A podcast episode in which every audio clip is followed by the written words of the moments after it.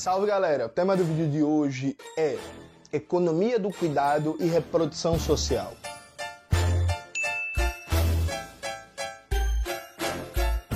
Antes de começar propriamente o tema do vídeo do canal, quero muito agradecer a você que ajuda a manter e melhorar nosso canal a partir do apoio. Seu apoio é fundamental para a gente continuar o nosso trabalho. Note, nos últimos dias na internet surgiu um debate grotesco, como aliás quase tudo na internet, sobre a Babi Cruz, né, que é companheira do Arlindo Cruz.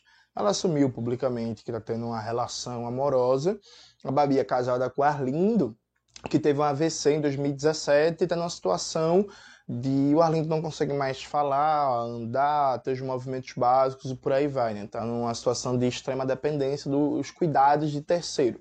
E aí muita gente tá saindo criticando a Babi, atacando e por aí vai. E eu quero aproveitar essa temática e ao invés de fazer uma dinâmica de fofoca ou comentar sobre a vida alheia, inclusive, viu, gente? Não sei se vocês é, já leram as teses de Marx sobre Feuerbach. Tem uma tese lá que Marx fala: cuida da tua vida, miséria. Tá lá, viu?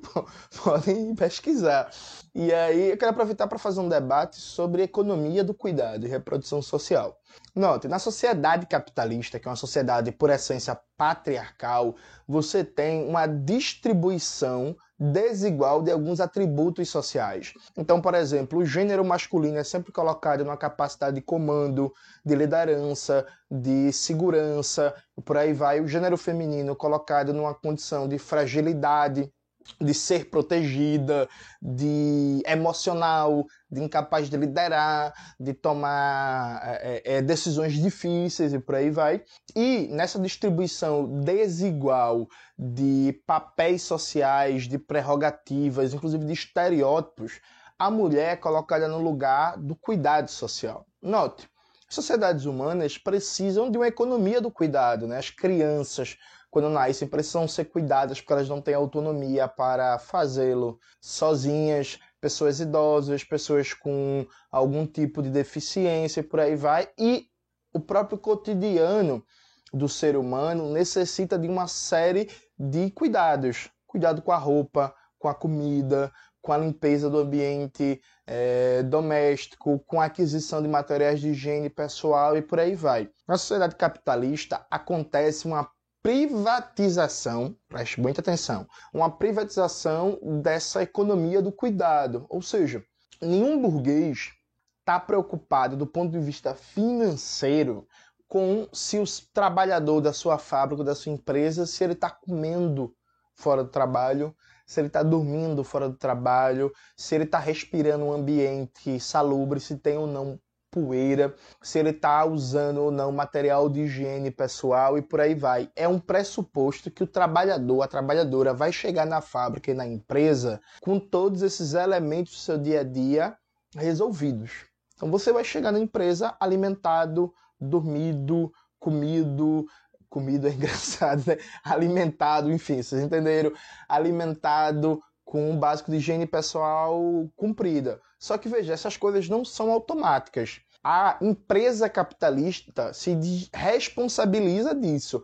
Assim como não só a empresa capitalista, mas tudo. Por exemplo, o pressuposto da escola é que as crianças, os adolescentes vão chegar na escola de banho tomado, de dente escovado, alimentadas, sei lá, não vão chegar com piolho, não vão chegar com ouvido é, derrubado de cera, nem com catarro escorrendo pelo nariz e por aí vai. Só que aí todo esse processo de garantir a reprodução das condições de vida, a reprodução social, é destinado ao ambiente doméstico no papel da mulher. A mulher é colocada pelo patriarcado no papel por excelência de cuidadora. Então a mulher no ambiente doméstico ela fica responsável por lavar, por passar, por limpar, por cozinhar e etc. Tanto tem aquela clássica cena, né, que, por exemplo, muitos de vocês já viram, inclusive muitos de vocês até que estão assistindo esse vídeo provavelmente fazem, que é larga o marido e a esposa do trabalho. Chegam em casa, o marido vai para a televisão, vai para o sofá ver televisão e a esposa vai cozinhar, vai esquentar comida. Percebe? Esse papel de reprodução social é colocado para a mulher e é um trabalho não pago. É por isso que a gente fala que a mulher tem dupla, tripla, quádrupla jornada, porque ela trabalha fora e ainda assume esse trabalho que sim é trabalho, trabalho reprodutivo não remunerado no ambiente doméstico. Só que esse papel do cuidado não fica só no ambiente doméstico, ele é reproduzido para toda a sociedade. Então, as profissões que são relacionadas a profissões do cuidado, por exemplo, assistente social, psicólogo, enfermeira, terapeuta ocupacional, fisioterapeuta e por aí vai, são profissões majoritariamente, pedagoga, né? São profissões majoritariamente femininas. Pô, você pega a enfermagem, por exemplo, né? Vá na turma de enfermagem para você ver quantos homens tem. E não poucas vezes, as poucas figuras do gênero masculino que tem são homossexuais ou bissexuais ou pessoas que são assimiladas a posturas consideradas mais afeminadas. Veja, não estou concordando, estou dizendo que são consideradas socialmente. E tal sorte que se expande por toda a sociedade. Então, a sociedade capitalista ela cria uma dinâmica muito cruel, uma sociedade capitalista e patriarcal, por definição. Muito cruel, que é, no ambiente doméstico, a mulher tem um trabalho reprodutivo não pago, não reconhecido, então ela é mais explorada. Aliás, ela é explorada no ambiente da fábrica e da empresa, onde é retirada a sua mais-valia e o seu trabalho doméstico não pago é fundamental para reproduzir aquela força de trabalho que vai ser explorada. Ou seja, ela é explorada no ambiente da fábrica, da barra empresa e fora dele. E, do ponto de vista da sociedade como um todo, os empregos ligados ao cuidado são majoritariamente femininos e desvalorizados.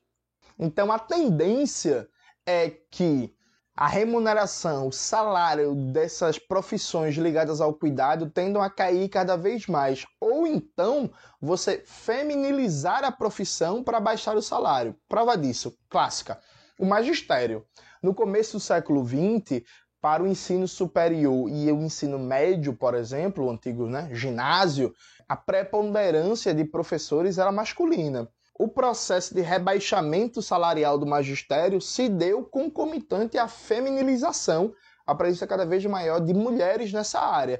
Então você feminiliza, ah, não sei se essa palavra está certa, inclusive, mas você aumenta a proporção de mulheres na profissão como forma de rebaixar os salários, porque como a gente bem sabe, a mulher recebe menos em média que o homem pela mesma profissão, com a mesma formação e por aí vai.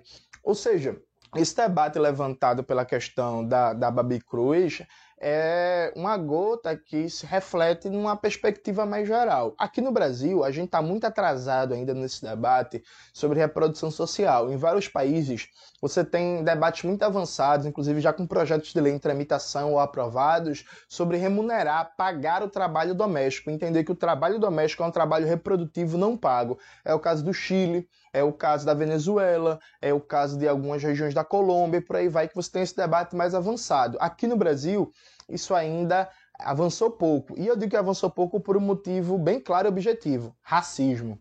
Porque no Brasil, boa parte do trabalho doméstico é feito pelas mulheres negras.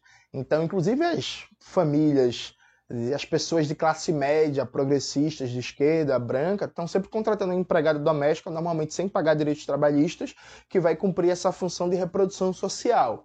Percebe?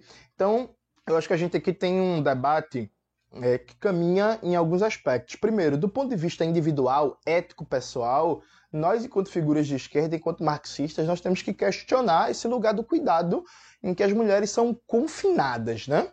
Assim, não dá para, por exemplo, num espaço como um sindicato, num espaço estudantil, num acampamento de formação, reproduzir aquela lógica que as mulheres fazem as comidas, lavam os pratos, fazem a limpeza e o homem, por exemplo, é segurança, é comissão de segurança do local. A dinâmica da mulher é do cuidado e o homem é da proteção. Esse tipo de lógica não pode ser reproduzido nos espaços de esquerda e na sua vida pessoal. Você não pode se conformar com a ideia de que, ah, pô, cheguei do trabalho, minha mulher vai esquentar comida, vai fazer a comida e eu vou assistir televisão, a mulher vai cuidar dos filhos e eu vou tomar cerveja ou eu vou dormir mais cedo, sabe? Enquanto medida individual, ético-pessoal, a gente tem que questionar sim esses padrões de gênero que foram estabelecidos. É claro que isso não vai destruir essa estrutura patriarcal. O que é que vai destruir? Um processo de transformação radical das condições sociais, econômicas, políticas, ideológicas, educacionais e por aí vai, que caminha em dois sentidos. Primeiro, reconhecer o trabalho reprodutivo como trabalho não pago e caminhar, inclusive, com políticas públicas, projetos de lei e tal, para remunerar esse trabalho e resolver a questão do trabalho doméstico no Brasil. Né? Durante o governo Dilma, você teve a aprovação da obrigatoriedade de reconhecimento de direitos trabalhistas para empregados domésticos. Isso retrocedeu muito nos últimos anos.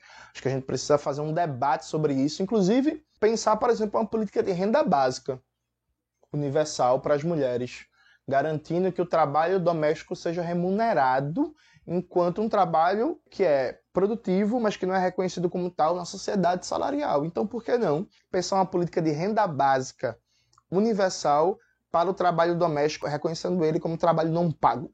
Acho que esse é o primeiro ponto. E o segundo ponto é socializar a economia do cuidado. Então, veja, tirar do âmbito doméstico a necessidade de cozinhar, lavar, passar, cuidar das crianças e por aí vai. Isso exige equipamentos públicos, creches, lavanderias públicas, restaurantes públicos e por aí vai. A pensadora Wendy Goldman, no livro Mulher, Estado e Revolução, mostra como a União Soviética avançou muito na criação de estruturas públicas para socializar o trabalho doméstico.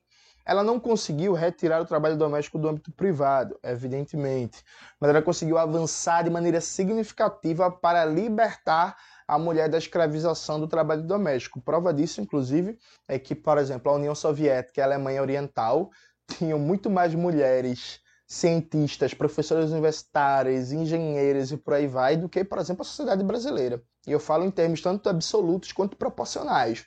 Percebe? Então, assim, avançar numa política de socializar o trabalho doméstico. E socializar o trabalho doméstico a partir de instituições públicas que não reproduzam padrões de gênero. Então, por exemplo, não adianta nada você criar uma lavanderia pública para retirar do âmbito doméstico esse papel do cuidado, do lavar e passar as roupas, e todo mundo que trabalha na lavanderia pública seja mulher, percebe? Você cria restaurantes públicos para retirar do serviço doméstico o trabalho de garantir a alimentação e todo mundo que trabalha no restaurante seja mulher. Há que se pensar uma política pública de socialização do trabalho doméstico com a, montagem dessa força de trabalho questionando esses padrões de gênero que vicejam, que estão aí funcionando na divisão social do trabalho patriarcal burguesa. Claro, isso pode e deve ser cobrado agora, mas isso só vai avançar mesmo em última instância num processo revolucionário de transição socialista. Mas desde já a gente tem que colocar isso em tela, tem que colocar isso em debate. A mulher, nesse papel de economia do cuidado, ela tem negado a sua plena condição de ser humano. Franz Fanon, no Peles Negras, Máscaras Brancas, tem uma parte que é profundamente bela e poética, embora triste, que Fanon fala que no racismo o negro não é o ser em si, o negro é um ser para o branco. Simone de Beauvoir, no Segundo Sexo, fala que a mulher não é um também uma pegada bem parecida, a mulher não é um ser para si, a mulher é uma espécie de negativo do homem. A mulher não existe em si. É, sempre se pensa uma mulher como que ela não tem do ser masculino. A ideia de que uma mulher tem que ser obrigada de maneira permanente a uma economia do cuidado, e se ela falhar em alguma coisa, ela é imoral, ela tá errada, ela é, não presta, é qualquer coisa dessa, parte de um tipo de raciocínio que nega a mulher o direito à vida. Que a mulher vive para cuidar de alguém, vive para cuidar do filho, vive para cuidar do marido, vive para cuidar do pai, vive para cuidar do avô. Então, por exemplo, nós, homens, somos desobrigados socialmente da economia do cuidado. Quantos casos você conhece de homens que largaram suas esposas, suas companheiras quando elas ficaram doentes? Quantos casos você conhece de um homem que a mulher está presa e ele foi visitá-la? Quantos casos vocês conhecem de um homem que realmente assume plenamente a criação dos filhos? Não estou falando de pai do Instagram, não, gente. Pai do Instagram é fácil. Estou falando do jeito que labuta, assim. Quantos homens você, vocês conhecem que assumiram, por exemplo, o cuidado de uma mãe, de uma tia, de uma avó doente? Que assumiram mesmo assim. Percebe? A gente não pode reproduzir essa lógica de que a mulher existe para o cuidado. E se ela não estiver existindo para o cuidado, ela é imoral, ela não presta, ela não sei o quê. Para além do caso em particular, inclusive, da Babi Cruz, que suscitou essa reflexão. Acho que dá uma perspectiva mais geral. Porque, veja, fazer um debate feminista, uma reflexão feminista, eu estava até brincando com o Cauê, comentando aqui, que tem uma galera que diz que está lendo, que aprendeu com o feminismo, que acha que ser feminista é só dizer que não pode bater em mulher e que não pode praticar violência sexual.